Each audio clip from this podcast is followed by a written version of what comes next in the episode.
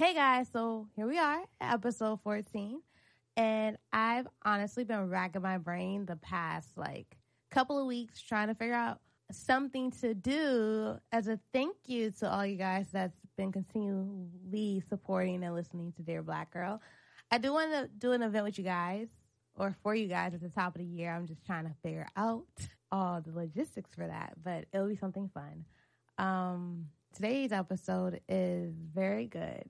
They're always, always good. So that's not me saying much, but you guys will really like this one as well. Um, so without further ado, dear black girl, meet Avery. Hey.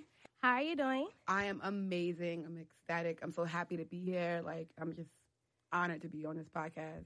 I've seen like the growth and I'm just so happy to be here. Well, thank you for joining us. Thank you for creating this platform. So we have to break down what it is you Yes. exactly do.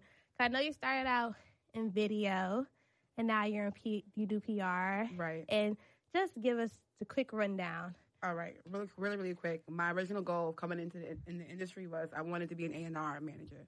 That was it. Like that was all I wanted to do. And then I didn't get into a school like NYU um, because of finances, and I wanted to really do the music business, so I didn't get the opportunity.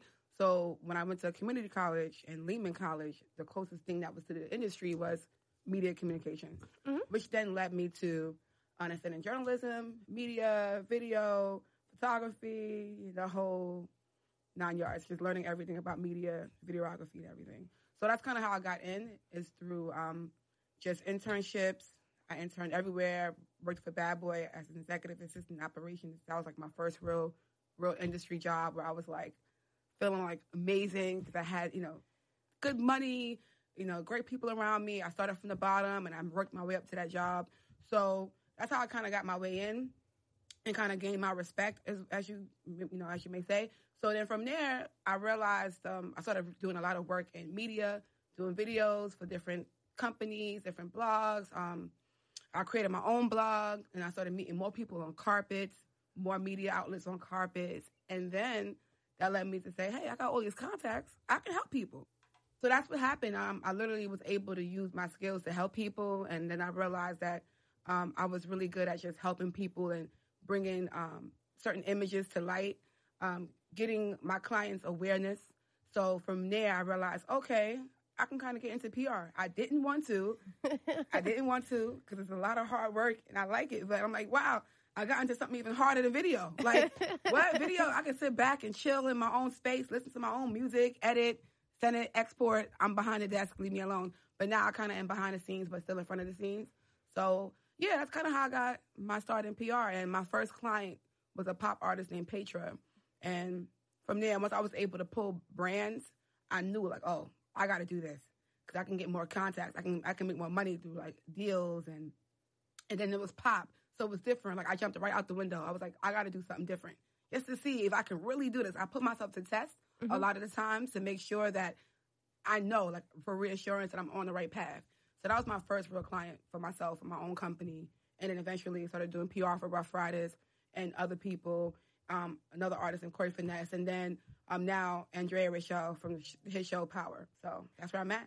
PR, because I remember I started out in PR. I hated PR. I like I wasn't even expecting this. I really wasn't expecting this, and it's just that you know, I guess my contacts really, really allowed me to get through it. Mm-hmm. And of course, knowing people like you, knowing other people, and just being able to say like, all right, I can tell my client this this this interview's going to happen, this one won't, and being able to just pull the strings and just help my clients out. I started feeling really good about just meeting my clients' goals, but also either like exceeding them or putting a little spin or twist on how I do things for them. I started feeling the love for it. Like I started growing on me, and I'm like, oh shoot, I kind of like this. I'm like running around, making sure clients is here on the carpet, um, making sure people are on time, and so I kind of fell in love with it eventually because I didn't know it was like a a gift that came to me. I didn't, I wasn't expecting it. I wanted to be an A and R. Do you still want to be an A&R? Yeah, because I feel like as soon as I um, tackle this thing with PR and I get really, really closer to another um, music opportunity, I think I'll be able to uh, do that because I'll be at a certain level where um, I'll be a little more respected.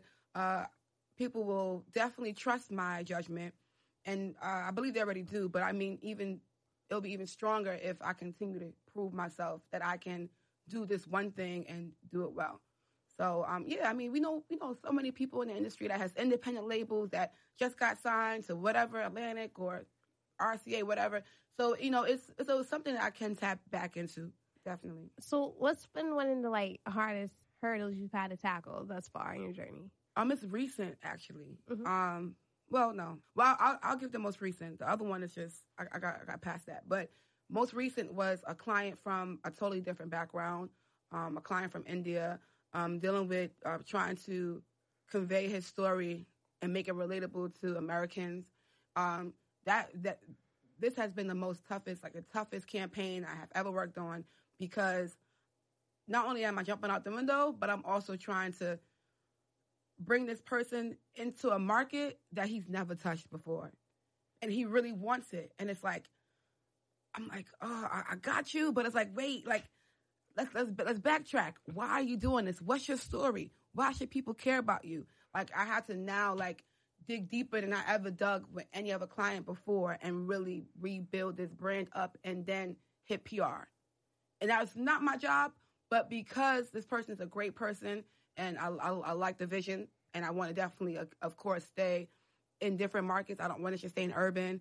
Um, it was difficult. It's been difficult, but it, now I'm I'm actually okay with those hurdles because it makes me stronger. It makes me quicker. Um, it keeps me um, prepared for anything else that may come. So yeah, I mean that's been the hardest because again, like I said, he's Indian. Um, he like rap sings, so it's like our rappers going to respect you? Our singer's going to respect you? It's like, and then it's like, you're Indian. So what's happening here? Like, you know, so that can, so now I have to kind of work with this person and get him the push that he deserves and he needs to uh, pursue his dreams. So, and I like helping people out pursuing their dreams because I have my own dreams too. So it's always good to have like genuine help. So let's backtrack to like your blog that you created. When you started, like how, where'd you foresee it going? First of all, I at some point like the the, the blog was called Dominator Media. At some point, we were secretly competing with the Shade Room on Instagram for all our Instagram posts. Shout out to the Shade Room now because they're like amazing. Um, but then like everything went left. I started the um the company with like three of my other friends. It didn't work out. We had differences, and it's and it's been a, a, beautiful journey to get past that as well because you learn that sometimes you got to keep your friendships friendships, and you got to separate it everything and sometimes you can't do business with friends, and it's okay. And it's okay. You got to feel good about knowing that sometimes you got to just do your own thing, and your friends just need to really be there to support what your dreams are. Not everyone share the same dreams as you do, so you cannot like assume that someone's going to work as hard as you. And that's what it was. I felt like I was really, really working so hard, and I had this vision for something, but nobody else saw that same vision. So I didn't want to continue um, stressing myself out over something that I really couldn't control because it's something that we all have parts to. So yeah, but yeah, it was, it was a great blog. I saw it like being big. I felt like it was competing with the Shade Room. I knew it was going to get big, but it's just like I said, like the differences and things coming in the middle of what was really important messed it all up. But it got me here. So I feel like that's dope because like a lot of people they start out in one area and then life just takes them through different like different avenues within like the career space they want to be in. Mm-hmm.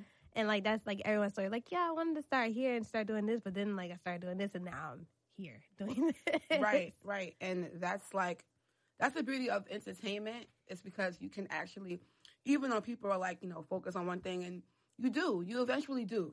You event like you know you you got to kind of try to figure out like okay, what am I great at? What I'm what am I good at, and what am I okay at? you know, and leave the okay and the good and what you're great at, you focus on, and then you're now great at something, and now you can focus on what you're good at and become great at that. And you know, it's like time periods. So I feel like I'm in this time period of PR and eventually management in a sense, because then sometimes um, managers aren't good managers, and so then it's like, okay, Avery, you know what you're doing, so manage me real quick. And it's like, oh, I can't, I can't do both. But, you know, I said eventually, not right now, but eventually it, it will lead to that where I can hire more, P, more PRs um, that could work with my business and I could just hire them and focus on what I want to focus on too. So that's the goal. I want to hire people. I want to create jobs and, um, you know, just push everyone to make their dreams come true. Because this industry, I think we all know why we're doing this. It's because we don't want to just work a regular nine to five. We don't want to uh, be at a hospital, you know, trying to fix things that you know that may harbor on us if we can't, you know, save someone's lives. Like we know that we love just entertainment, the fast life, the the feeling of just hearing a new song and you know like that song is gonna blow. I know. Just all those excitement things is the reason why I think we do what we do. You know, so just for the love of like entertainment, I think is a great thing to you know to have a career in. It's, it's hard, but it's also rewarding at the end because you can do a lot as yourself as an independent person in, this, in entertainment. Let's get into song number five. Okay. I'm excited about this right now. I'm hype. So I'm gonna bring up song number five. Song number five for me would be The LOX, Wild Out. Um, the reason being is because I felt like at a point in time in my life, I felt like I was wild, and I felt like that's what made me like figure out like, okay, Avery, you gotta like bring it back. Like you're running around in the Bronx, like you know you can't do this. You gotta get your life together. And I was um like in what I was 16, 17. I'm even though even though that that song was out already, but that was the time that I feel like represents me at the time was the wild out phase. I remember at that time, even though the song was out already, the, a lot of like parties was happening when we was in high school. You know, you went to more parties and little fun things with your friends, with your female friends, your high school friends. You hung out, you went to parties, whatever. That song was a party, a party song that a lot of me and my friends came together as groups and just wanted to just show off and just be a little, just be divas and just run around Bronx and Harlem. Like it just was. I I don't want to consider myself ratchet, but it was a ratchet time, and I don't want to go back there. So the LOX, Wild Out. No, if you think back, everyone has like their ratchet phase. It's like levels to ratchetness, but like I used to like sit back and like I really like stuff like that. Like, mm-hmm. is that ratchet? And then like I'm I'm thinking back and looking at like some shows like one show that makes me laugh when I look back at it, is the Proud Family. It's like, yo, she was like low key ratchet. She was low key ratchet. She was. Penny Proud she was, was. ratchet. and remember her, her chubby friend? Like, yeah. Go, oh, Dijonay yeah, was all the way was definitely ratchet. ratchet. And I'm like, that. I mean, imagine growing up and being a big girl like me, and you're seeing like that, you know, perception of a big girl. Like, it's just think about it. We went through a lot growing up in our era, in our generation. Yeah, it's true. It's levels to ratchet. Yeah. So, so like, ratchet. what what was that point where you're like, you know what, I have to grow out of this? It was when my mother and my father just made an intervention and sat me down in the middle of oh, the you room. were that wild. they were like, um, Avery, you have to graduate high school, and you know this. You're smart. There's no reason why you're cutting. You're cutting school. Why are you cutting class? What are you doing? You know, and it was just like, um, all right, Avery, you're way better than this. And it was to the point where like I wasn't even that bad because there's people that was worse than me mm-hmm. that were around me. But it was to the point where my, my parents were like, listen, no, you have two parents here. Like, what? You're bugging. No, you are you are successful. You're not going through this. You have to be better than us. And there should be no reason why you're making us look crazy. We raised you better than this. Like, you know, it was like that type of thing where they had to like take it back and say, Avery, you're better than this. So, but yeah, that was that time. And actually, I was always like extra active in high school, elementary school. Like, I created my own cheerleading squad in elementary school did my own step team in high school, created my, my own dance team. I was always like a leader and doing things. I just think that at a certain time, as I got older, I kind of was a little careless. Mm-hmm. So that's when it was just like, Avery, like, no, like, you're smart. Like, you do a lot. You, you have a lot of extracurriculars on, underneath your belt. There should be no reason why you're, like, not excelling. Like, what's going on? So then from there, I was great. And I got through, graduated high school, and went to college, of course. And it's been great ever since. so yeah, Wild Out. Let's go back to Bad Boy. Like you're uh, okay, so you're a second guest that worked for um, Bad Boy Entertainment. Mm-hmm. What were some of the things you learned while being there? I've learned to make no excuses. Like, and that is so like I guess cliche or whatever. I don't know, but it's just for me, there was no excuse with working for Diddy. Like he was very clear on. You said you couldn't do what? Can't make what happened. It didn't even it was it, it was like the the trickle down effect of like whoever was working underneath him directly with him or whatever. They also passed on that same like energy that Diddy had, and bitch was like, what? Like you have to get this done by any means necessary. So I think that's that's what kind of like kept me going is knowing that I worked for this big mogul that I felt like even myself, like he may see me and remember my face, but he don't know me like that. But I can't let him down because I feel like I'm still an attachment of that, and I've learned. I've been there for three years, and um, being in Bad Boy for three years, that was the longest I've been in a company and, and actually excelled in and had like three different jobs, and so I just yeah, like I learned a lot at Bad Boy because I was also like in operations, so I dealt with just six of his companies, dealing with all his entities from different levels, from Revolt, Sean John, Ciroc, whatever. And then, of course, then we merged into Deleon Tequila at the time. So it was um, it was an amazing experience. I should say that the one thing is no excuses. And when I was 12 years old, I was a part of um, Daddy's House Charities, which was Diddy's charity program in Harlem. And the year 2000, I think two or 2003, he was running a marathon, and they had like a quote for me in, in the New York Times. And it, I said that, like, you know, Diddy inspires me. I was 12 years old. Like, Diddy inspires me. I think what he's doing for the community is great. If he's giving back, he should definitely give back to his program. I was just like, power to Diddy at 12 years old. And I told myself ever since then, I'm going to work for Diddy. And I did. So I think, like, I feel like I met my little like my goal. I was like, yes, I did it. All right, yeah, good. like life came full circle. Yeah, like, yeah. I'm like, yes. And it was like ten years later. I'm like, yes, girl, you did it.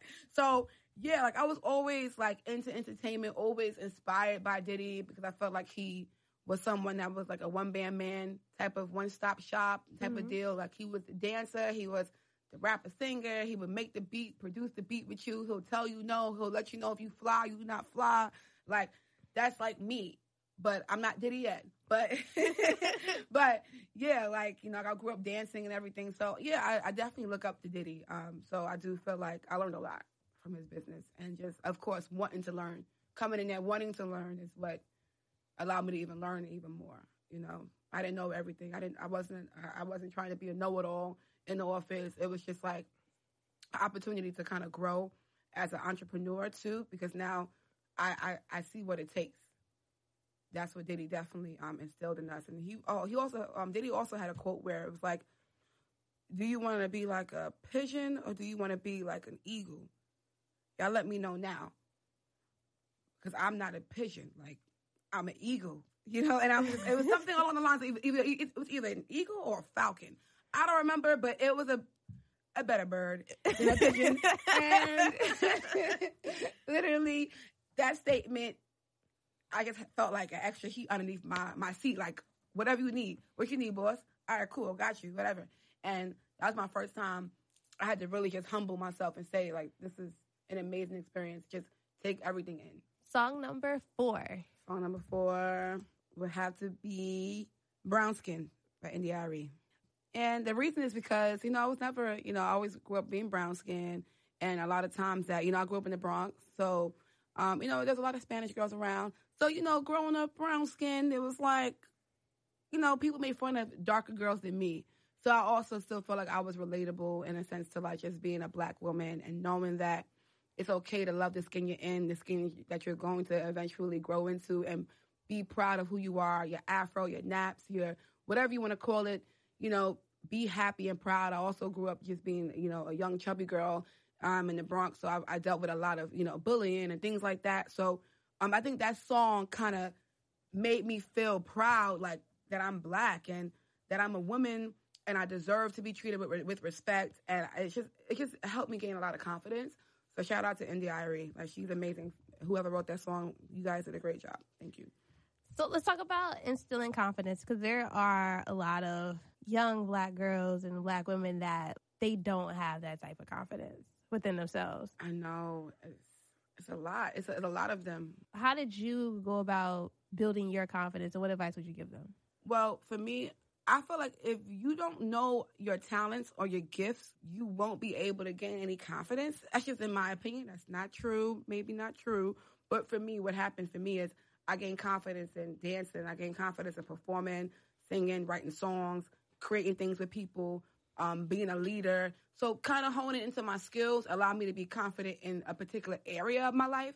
So I might have not been the class beauty queen or whatever, or the class queen, but I was that class that that person that was very vital in the classroom that made sure things was happening. You know, if the teacher needed help or whatever, I was that person that was there. Or if I needed to like, you know, yell at some other girl for teasing another girl, I would do that because I know that I wish people would do that for me. You know, so um, I just think you have to really know your skills and grow into um, loving those things that you're able to provide to the world. And I think that you will love yourself even more because you know your strength and understanding what your strengths are. I think will kind of help you gain confidence. And then you, as well, um, just looking yourself in the mirror and really loving yourself, even taking your clothes off and looking at yourself in the mirror helps you love you. So those things I think help me love who I am. And then of course finding great people around you that want to help you look good too. Like have that friend that's like, girl, let's go get our makeup done or hey girl, let's get our nails done. You know, find people that actually want to look good as well as feel good in, in, in the inside because that will also um, pass on to you. You know, because there are some friends that will see lipstick in your teeth and not say nothing. Like, girl, you you're not gonna tell me this? you got me out here looking crazy. Right. That's messed up. So it's just finding people that are just interested in just like looking good themselves, feeling good themselves, and it, it, will pass on to you. And and as long as they love you for who you are, you love you for who you are, uh, you'll gain that confidence. It's a, it's an ongoing process. It's like you know, I know there's many people that are 50 years old that are still growing to love themselves or are now loving themselves. So it's an ongoing process. I think for loving yourself and try your best to not be insecure and being confident in knowing that you are valuable to this world because it's it's it, it can it can kind of be a thing where as a young woman, a black young woman, you may see yourself in the shadow. You don't know how to be be bold enough because you you're also told that you may do too much or, you, or you're too outspoken. So now we're in a time where because you know we grew up in like the 90s the early 2000s so that was that era. But now it's like you know they have social media. They can kind of be bold and do whatever they want. Mm-hmm. but now it's just like bullying is just out of control. That's the key. Yes. Bullying is out of control. So i think now bullying is worse i think now. But i think we gotta the younger the younger generation has to be more open to respecting everyone for what they can actually provide to the world like and also loving people for what they are doing and how they're um, helping people in the world. I just feel like helping people and being a great person, all those different things, good people will then surround you. So a lot of the times, people that are getting bullied or people that are insecure about things, they're around the wrong people. You're around the wrong people and you feel inferior. You shouldn't have to feel like that. I mean, you're around a so-called friend or you're around a so-called boyfriend or you're around your so-called sister or whatever. You might have to leave your sister alone. You know, that family rivalry, rivalry is real too. So you need to just definitely keep yourself around positive people. So that's how you, I think you should gain confidence. Song number three. Song number three. It would be all right. So I'm trying to. It would be DMX slipping.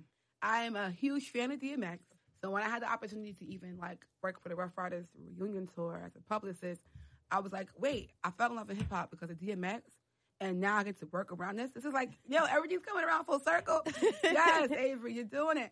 Um, yeah, like DMX slipping. I think that was a song that DMX just poured his heart into, and like the the beat, the background singing, the song for slipping, the video.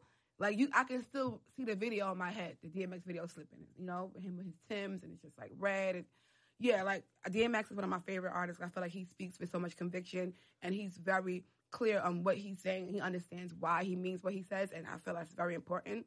And um, he's a true rapper, lyricist, and hit maker. He's everything that you can ever think of in one type of rapper you can think of, you know? And DMX is someone that doesn't hold back. That's why he's like, where my dog's at? Like, like he just, he's ready to attack anything because he's so hurt and I think that's what um, how I was growing up.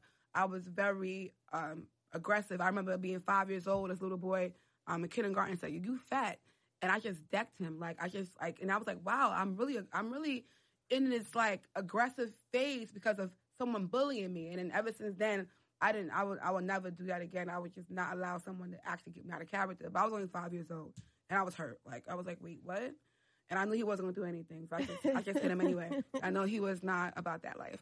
So, so, but anyway, like I said, my past was my past, Um, but yeah, so yeah, I think like bullying and all that stuff, I I felt it, and I'm an advocate of you know going through your ups and downs, which is why DMX Slippin' is um definitely a, a record that represents everyone, and especially young black women. You may feel like you slipping, you falling, but you gotta get up. You gotta get up. You just, and, and I had to tell myself yesterday, like Avery, whatever brings you, whatever brings you down, you cannot cry today. I'm a cancer. I'm a crier. Yeah, me too. I'm a cancer. I'm like, I would I cry. cry about anything. Yes, I would cry. I cried about the Lion King, girl. Like when my God died in Lion King, I was so mad. Um, but yeah, so literally, you know, I had to get stronger and say, Avery, you're not crying. You're gonna hold back these tears. You're gonna get through the day, and you have no choice but to get up. You have no choice but to prove to yourself first, and then the world will obviously see what you're doing and what you're planning on um, on completing. So yeah, I think that record slipping is like a a testament to just perseverance and not allowing things to get you down just because um, someone may not like you or may not like how you are or may not like the way you do business or may not like the way you speak or whatever it is. So it's like you can't allow nobody to make you feel like you're slipping at all because at the end of the day, all you have is you.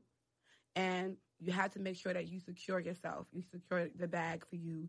And you cannot allow nobody to take what you have going for you um, and, and try to like change it up and make you seem like you're, you're not somebody that you really are. Like, so basically for me, that record, DMX Slippin', is a record that I think helped me get through a lot at a young age. I didn't I didn't understand. Eventually I understood as I got older and really continued to listen to the record. But yet that record I knew off back, which was a positive a positive record for even DMX. I was happy to see him in that light. In a smooth R and B up tempo and just lyrical poetry and just speaking everything that he went through in that one record. I think that record is just a great record for him too. And me. He helped me out. but yeah, slipping, DMX. Have you ever um experienced that where you like heard of someone that's trying to like block your blessing? Like no one can really block your blessing, but Absolutely. Absolutely. It was after Bad Boy. how did you get through that? And like what is what was it if you want to share what it was? Um, basically eventually that person that was trying to block my my blessing also blocked them their own blessings because that particular person that ran, ran back and told me felt like that person was kind of corny for doing that. So I actually don't respect them. They may think that I'm cool, but I actually don't like that.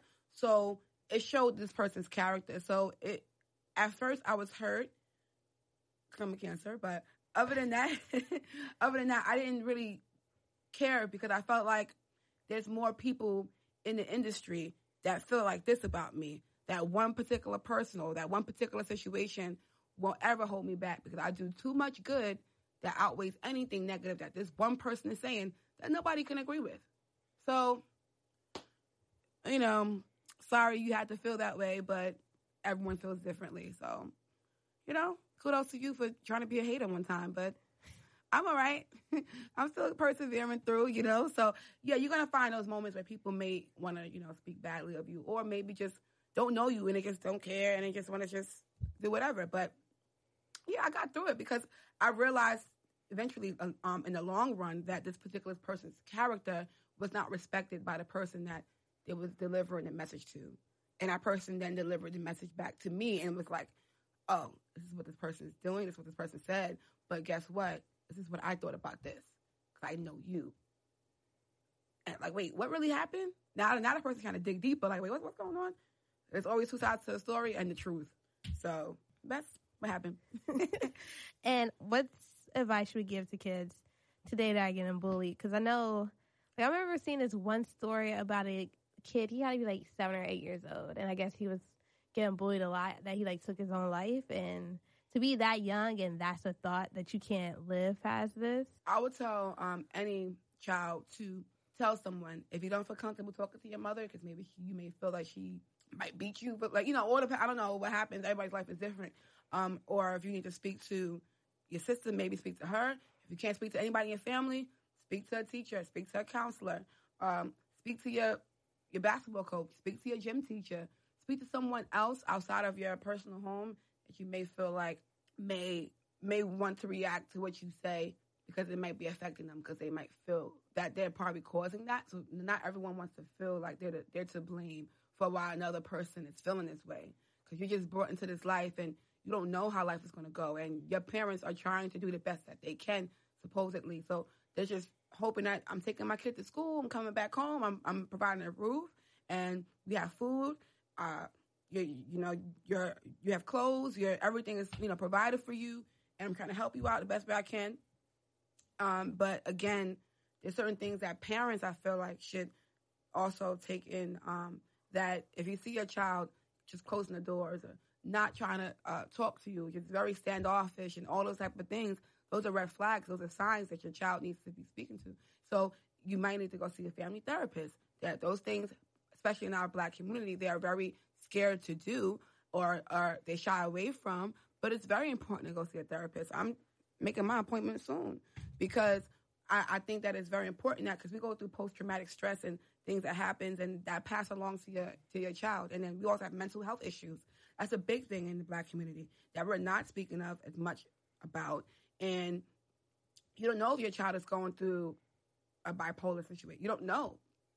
You don't. He's never been speaking to anyone to even know what's really going on in his mind. So yeah, I think it's necessary for both parties, both parents and the child, to um, speak up. And I do feel like as a child, you don't really know. So as a mother or father, you have to pull your kid aside and do that proper evaluation that you need to do. And a lot of parents don't want to read parenting books. Why not? Read some parenting books, see the signs, figure it out. Because this is somebody that you're bringing into this world, and they have to then carry on your legacy. So why not? So that's my perspective on it with just bullying and just um, overall just signs of depression and just dealing with children that are going through mental health. Because I'm also a substitute teacher for special needs for the Department of Education. That's my other job, my other hustle. so I, am certified in teaching and, and, and speaking about this particular topic. So I see it all the time. I, I deal with it all the time. I deal with like the so-called kids that are bad, supposedly, right? But they're not. They getting somebody else to talk to. You know, the little five-year-old that I like, I that I punched. that was a sign of this person is is hurt on the inside because hurt people hurt people. So I've learned that, you know. So I think that at five or even up to like at least 15, 16, you kind of don't know what you're doing, but you do what you don't. But parents and family and things like that is what's um, valuable and to help make those changes so you can, you know, eventually get over it. So, yeah, not really get over it, but overcome the feelings of, you know, being bullied and wanting to kill yourself or just depression or mental health. Definitely speak up, go see a therapist, and it's okay to um, understand what issues you have because you now have to deal with those things around the working environment, around other people. You now have to work with other people. So you need to know what your limits are when working with people. If you have an issue, if you know that you have a bad temper problem and things like that, you now know you might need to walk out of the room because somebody might might have pissed you off. You you need to know where your mental health is. You have to know. So I think it's very important. Why do you think mental health is such taboo within our community? I think mental health in general is kind of taboo, uh, but especially in the black community, because I think that we went we go through things as that's just how that person is, and that's just not that's not right. That's not the truth. Mm-hmm. like this person went through something, so he's now acting out this way. That's why.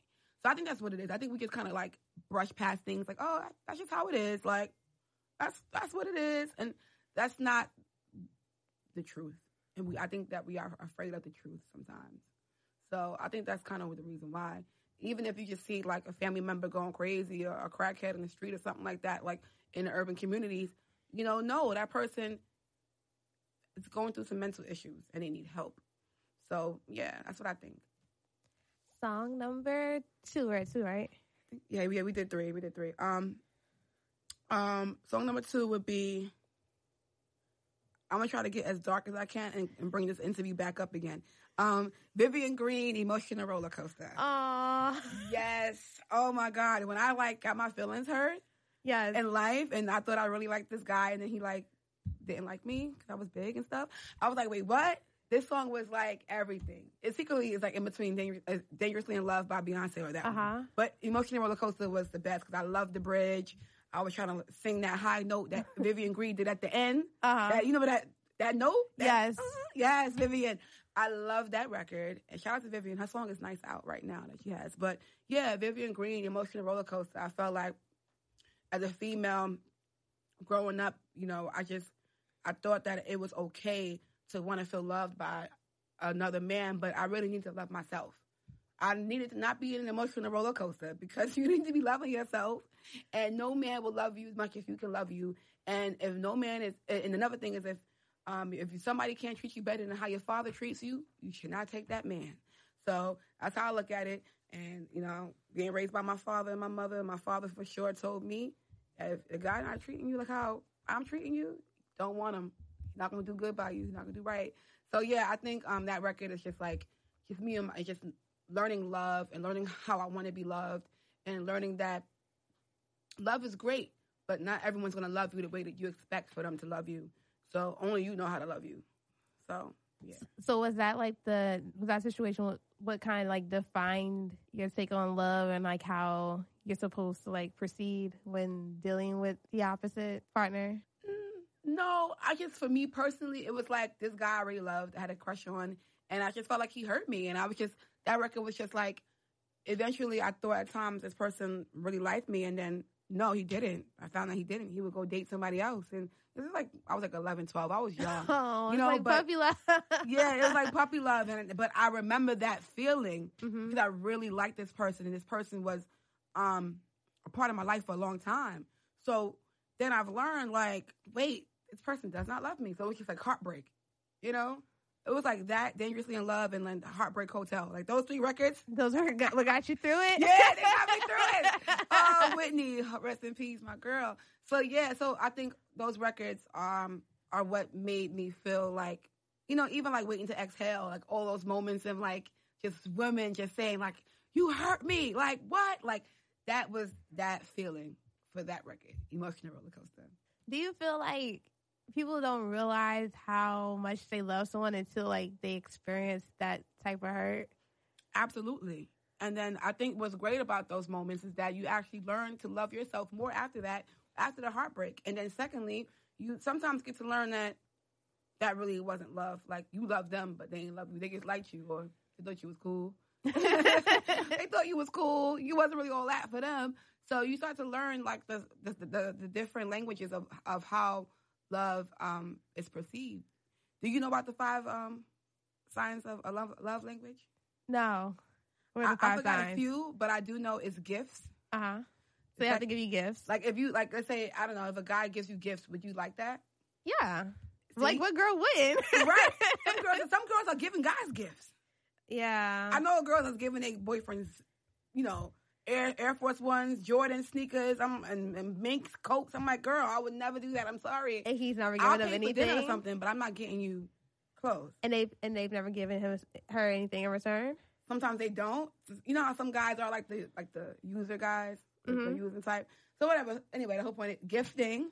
Um, then it's also um, affirmations, like just when someone says, "Hey, Uni, you're beautiful," you know, thank you for coming, like you know, like that type of like just reassurance that that's your man, like that type of stuff. And then like physical touch, that's another sign. So you know, I've I've, I've learned eventually through time how I like to be loved, and that particular record didn't teach me that, but I think it also made me feel that that pain. It made me feel like, all right, when I'm actually in this hurtful feeling, what actually like makes me happy? And hmm. these are the things that make me happy that I would like to have.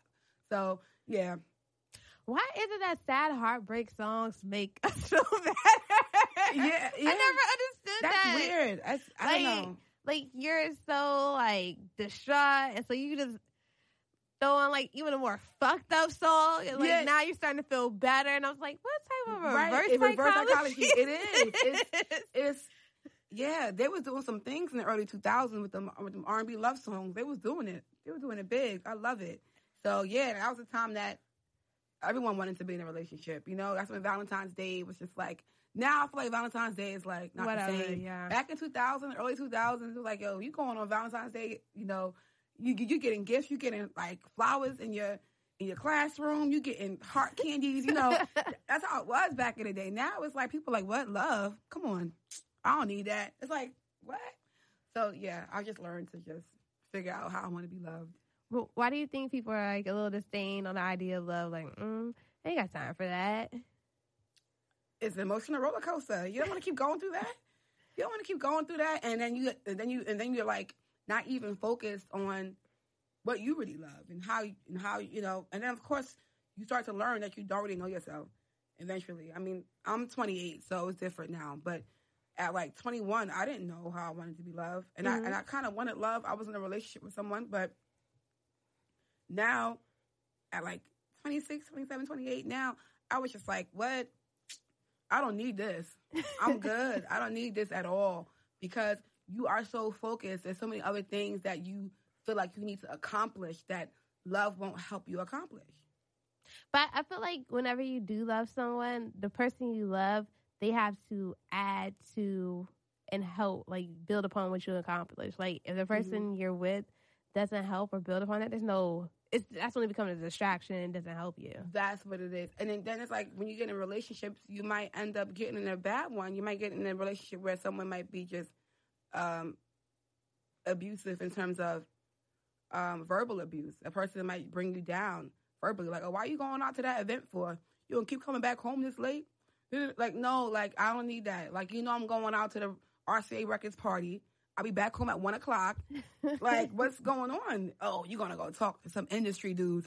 I know you're gonna get. Th- no, that's not the case. I'm going to work. Like, so you can't be with somebody that's gonna be like the total. Like, it's okay to be opposite, but you do want somebody that's understanding because that verbal abuse is like worse than anything because you just have to just deal with that pressure of like trying to please somebody that he's really the unsatisfiable he won't be satisfied until you're home, not doing nothing.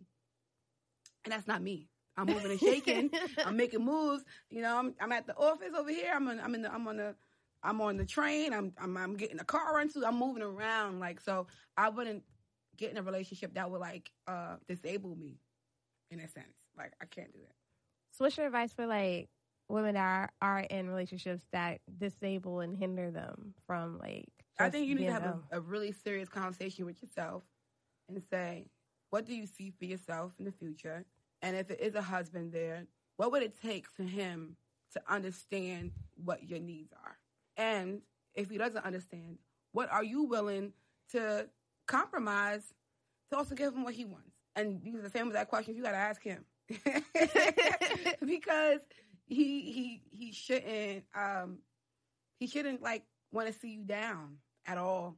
And just because you are in a rough place, he shouldn't like beat you up even more. Or even if you're, you're at your highest point and you're so busy, he shouldn't be running around cheating on you just because you're unavailable. You know, he needs to be trying to figure out a way like, well, I'm picking you up from that event.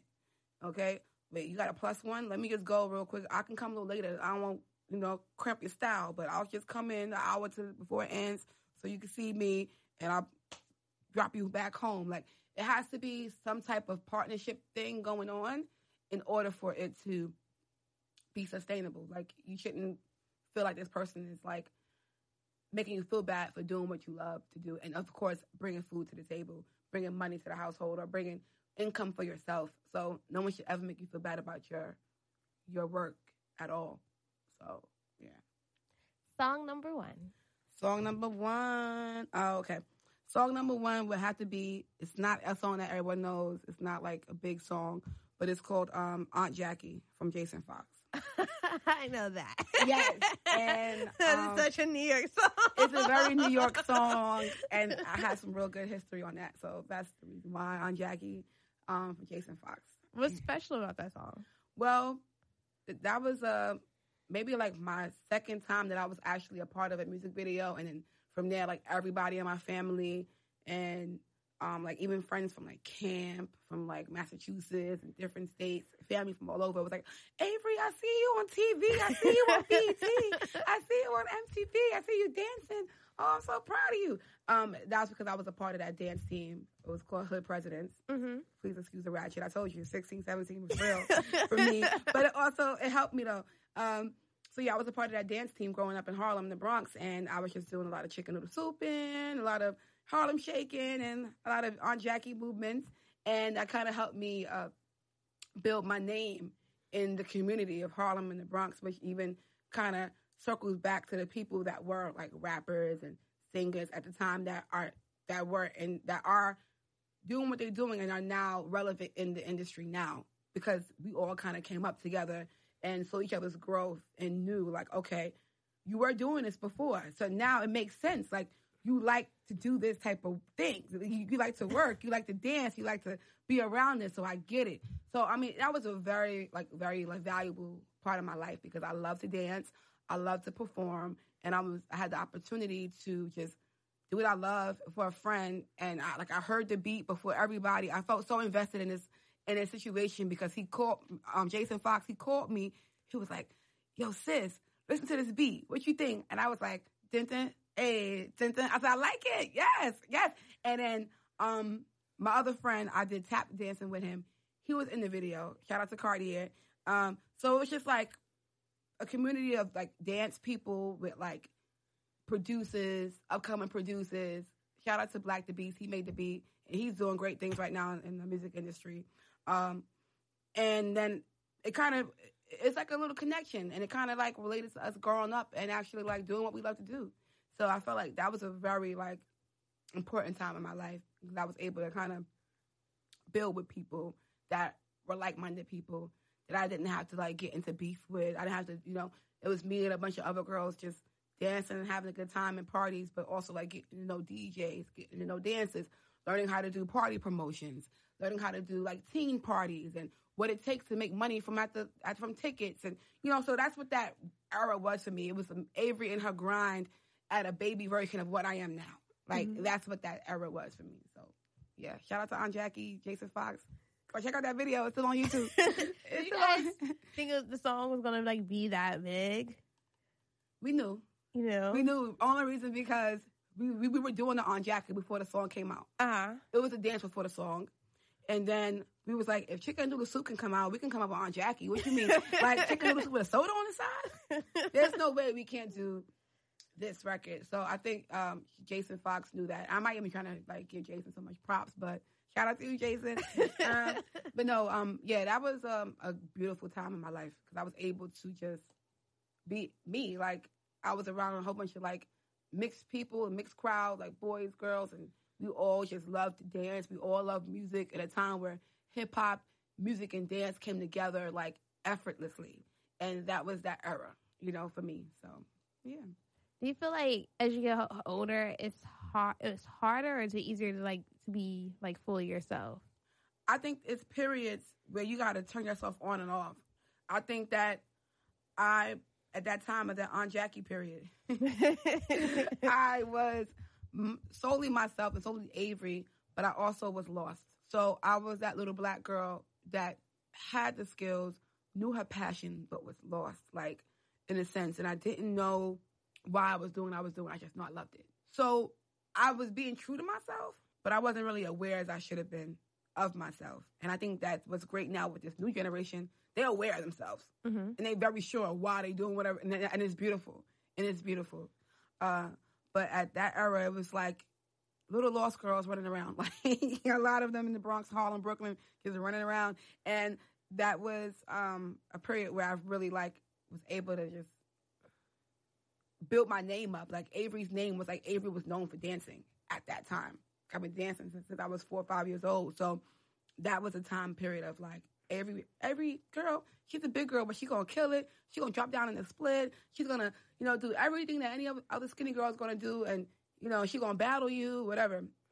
That was that period, so it was great. I got my my name out there, so it, I, I wouldn't consider myself popular, but it made me um, build that character, and people knew what I represented.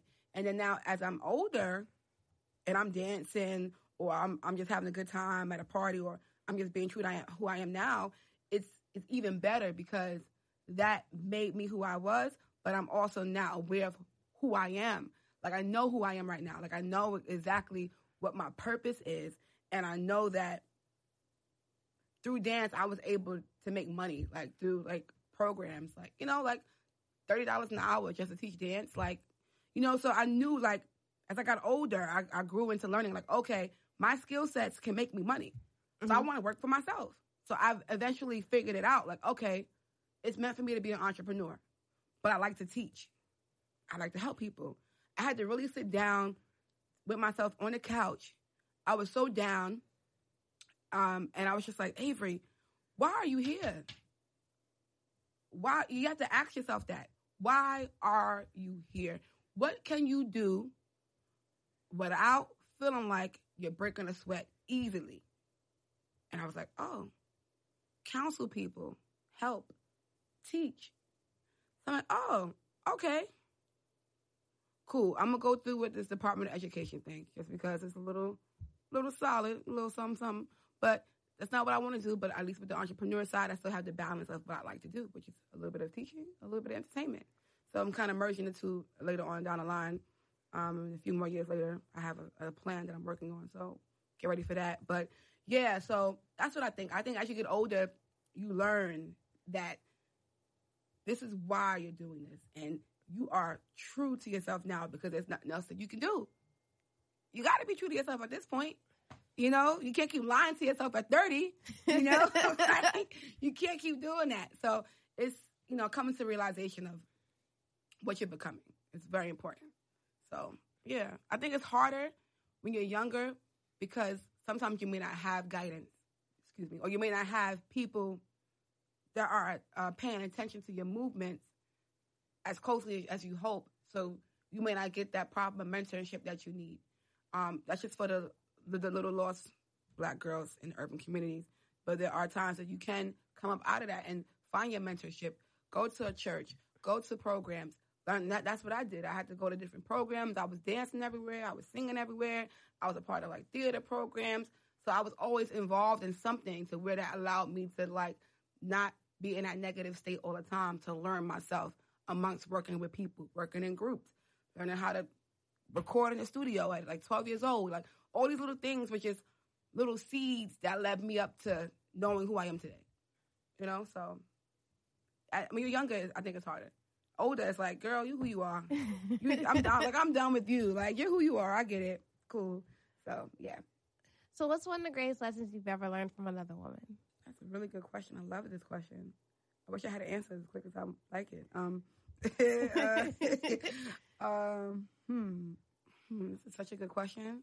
You really did. I love this question. Um, I'm trying to see. I'm trying to think back.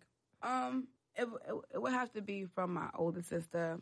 She was dating somebody in the music industry, and from there, I've learned like, okay, do not date anybody in the music industry.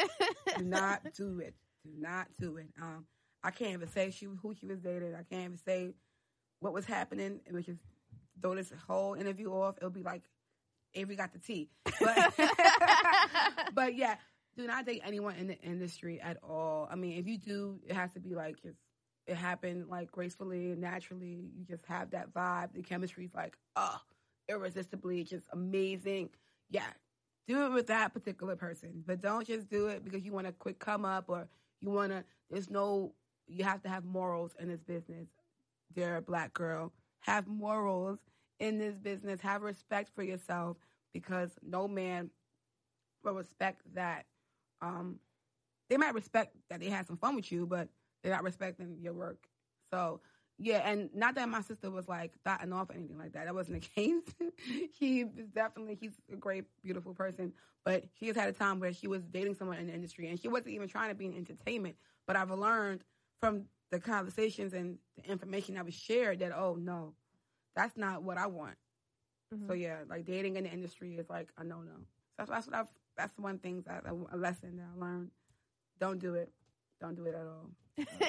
yeah, I mean, I had an ex boyfriend in the industry, but the thing is, what happened with me and him was we were friends before he even got in and before I even got in. Mhm. It was like 15, 16 when we started, you know, getting to know each other. And then eventually he just got a gig being a producer somewhere. And later on, he started just making a lot of money doing what he loves. So we eventually kind of got into the game around the same time, but it wasn't like I you was guys met while already in it. Right. It wasn't like that. It wasn't forced. It was just like I knew you from like back in the day. Like, you know, he was in band, I was in dance. Like it was just like regular music. That was some real love in hip hop. That's real love in hip hop right there. You know, that's real love in hip hop stuff. But yeah, that's basically it. Like I didn't force that. I wasn't. We're not together now, so yeah, I don't care about that. You know, it's not about that. It's about like really loving yourself, focusing on your career, focusing on putting your best foot forward because all you have is this one life to live, and no man wants a female that's not um, stable at the end of the day. So I had to kind of work on all of those things in order to be the woman that I would want to give to any man. You know, so yeah. So, what do you want your legacy to be? Avery is always passionate, and that's what it has become. That's what everyone has been saying. So I figured, okay, there it is. That's my legacy. I'm not going to sit here and like and try to make things up and try to say, well, I want to be on the no. Avery's passionate in whatever she does, and it's something that is greater than anything else because it allows me to get through anything because people see the work and when somebody sees the works and, and they can then eventually pass off that information to someone else you will always keep getting referrals so referrals is life especially when you're an entrepreneur you need that referral money so that's amazing so yeah i think it's avery's always passionate why i'm passionate about dance passionate about teaching passionate about all these other things so i think passion is something that um i want people to say that avery's always been passionate. So before we go, you mm-hmm. have to give us your dear black girl open letter and sign at the end. Ready? Okay, so my um I'm gonna just go right right into it and explain after. Um Dear black girl, you are strong, you are beautiful, although some some may think that you, um, that you are not or may think otherwise. Your passion leads to your dreams, and your dreams shall come true. And that's as simple as it, it is for me. Um, I always was a poet growing up, so that's my thing. But um, yeah, I think that's just as simple as I want it to be. I don't want anything more, you know, deeper than that. It's just you are beautiful, you are strong. Um, what you believe can happen, you can make it happen. Anything is possible, and your dreams still shall come true. I get people contacting me all the time, like Avery. You know, I left the music industry. I went to just working in a hospital. How can I get back in? how do I how do I get back in the game? Like I feel like I've been gone for two, four years. I'm like, I feel lost. I feel like this, and it's like, do what you want to do. Your dreams shall come true, and that's kind of how um I, I thought about. It. I got a call about that today, and that's how that came up because I was like, I'm I'm making my dreams come true, and a lot of people may be inspired by that, and I don't know that because I'm just like living my life. I'm like, oh girl, I'm just trying to get through this one month, man. I, I gotta pay rent. I gotta help my mom. I gotta do all these things, and then I love what I do, but I gotta make this into a business. I gotta put my passion aside and still get into business or, or into Avery and just sign these and get these invoices going. And then you learn like you start becoming an inspiration, and that's what you want to be. You want to be an inspiration to the next black girl. You want to be able to show them that we can continue being the fastest growing women that are in business because women are like, you know, the fastest growing women that are opening businesses. So we're opening businesses. We're still providing jobs for our people. So this is great. And um, yeah, I just feel like as, as simple as it is, like your dreams shall come true. Dear black girl, your dreams will come true. Signed, Avery J. Watson.